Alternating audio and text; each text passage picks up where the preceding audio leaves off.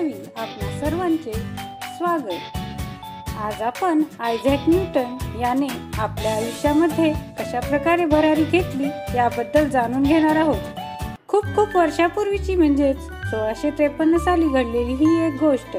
एका दहा वर्षाच्या मुलानं आपल्याकडे कुत्रे व मांजर पाळली होती. एके दिवशी मुसळधार पाऊस पडत असताना रात्रीच्या वेळी मुलाची मांजर व तिची पिल्ल घराबाहेरच राहिली. मुलानं दार उघडताच पटकन मांजर व तिची पिल्ल आत शिरली. पण काही वेळातच ती मांजर पुन्हा बाहेर जाण्यासाठी त्या मुलाला उठवायला लागली. ती मांजर व तिची पिल्ल यांचं घरात येणं आणि बाहेर जाणं असं रात्रभर चालू राहिलं. त्या मुलानं सकाळी सकाळी एका सुताराचं घर गाठलं व आपल्या दरवाजाला दोन छिद्र पाडून द्यायला त्यांनी सांगितलं.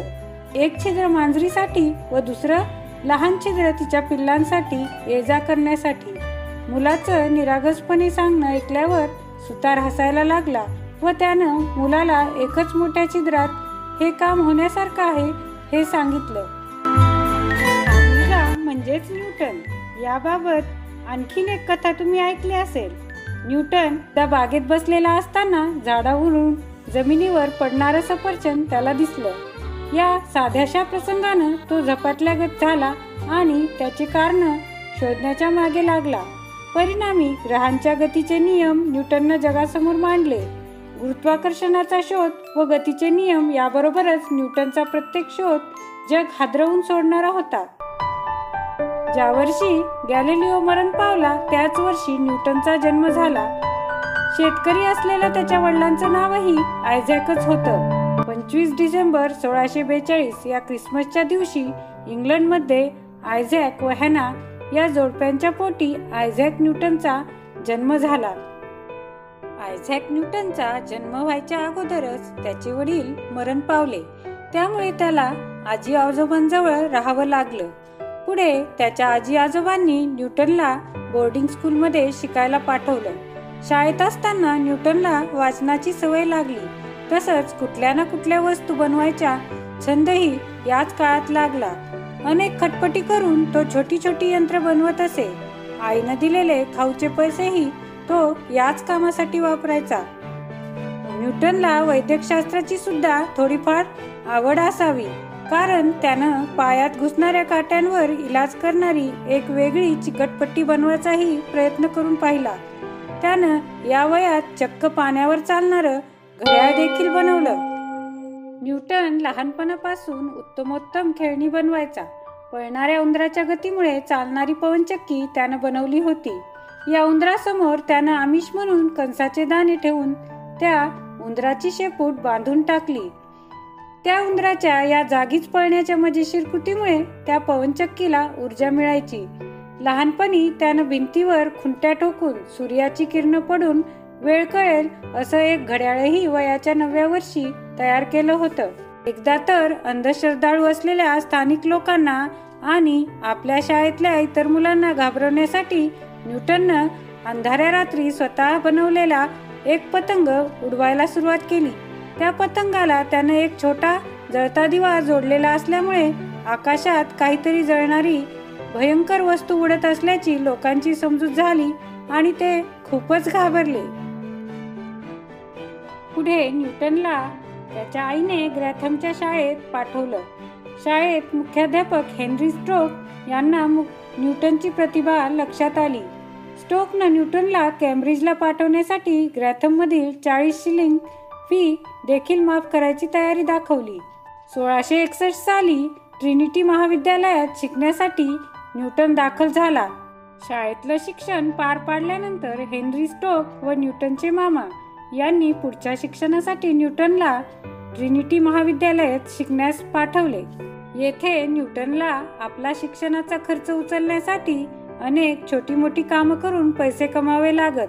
प्राध्यापक व इतर विद्यार्थी यांच्या खोल्या झाडणं फरशी पुसणं जेवणाची ताट साफ करणं चप्पल व बूट यांना पॉलिश करणं अशा प्रकारची वाटेल ती कामं करून आपल्या फीची व पोटापाण्याची सोय त्याला करावी लागे. मिळेल तो वेळ तो वाचन करण्यात घालवत असे. न्यूटननं केलेली पहिली खरेदी म्हणजेच एक वही शाईची दौत व डझनभर मेणबत्त्या. रात्रीच्या वेळी न्यूटन मेणबत्तीच्या प्रकाशात अभ्यास करायचा.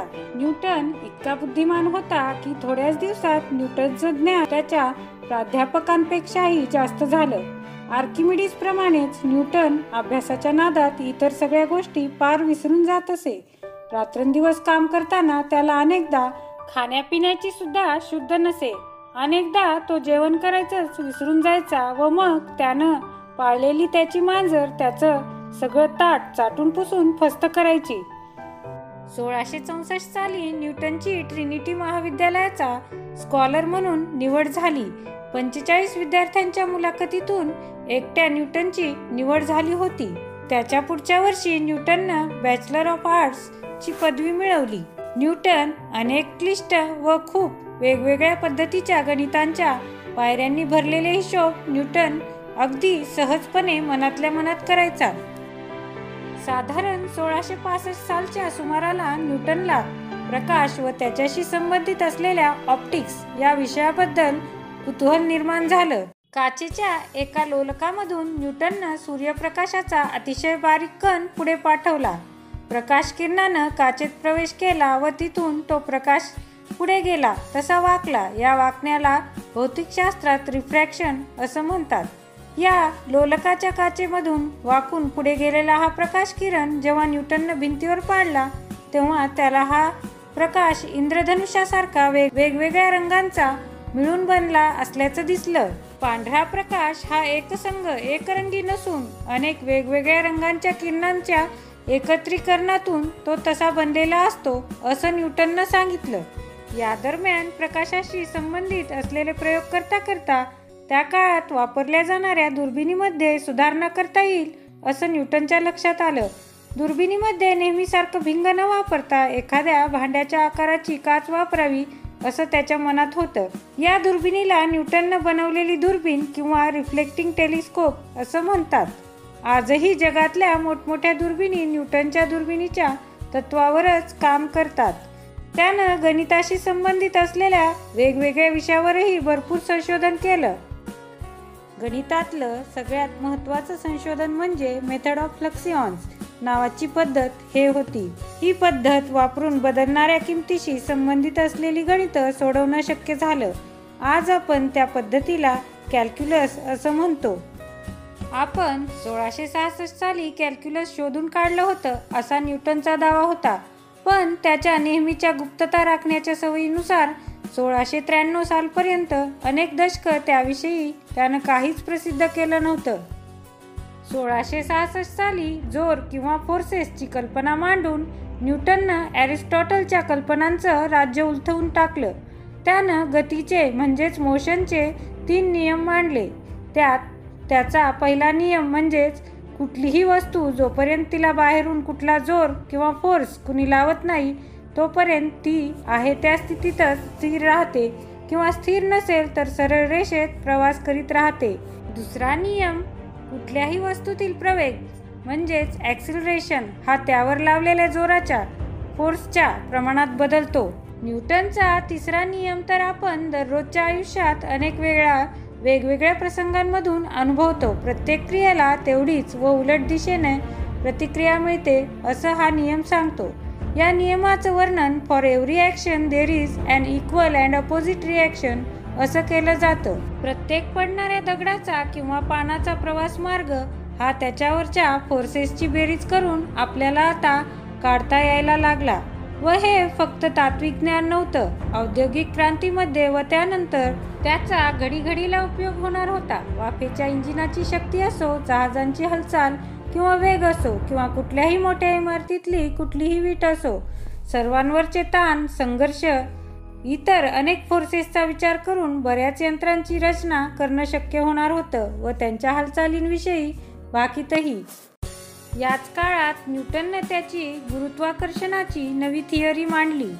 सोळाशे सहासष्ट साली तो उस्त्रोपला राहायला गेला असताना त्यानं एक सफरचंद खाली पडताना पाहिलं व ते बघून हे सफरचंद खालीच का पडतं याविषयी कुतूहल न्यूटनच्या मनात निर्माण झालं व त्यातून गुरुत्वाकर्षणाची कल्पना न्यूटनला सुचली.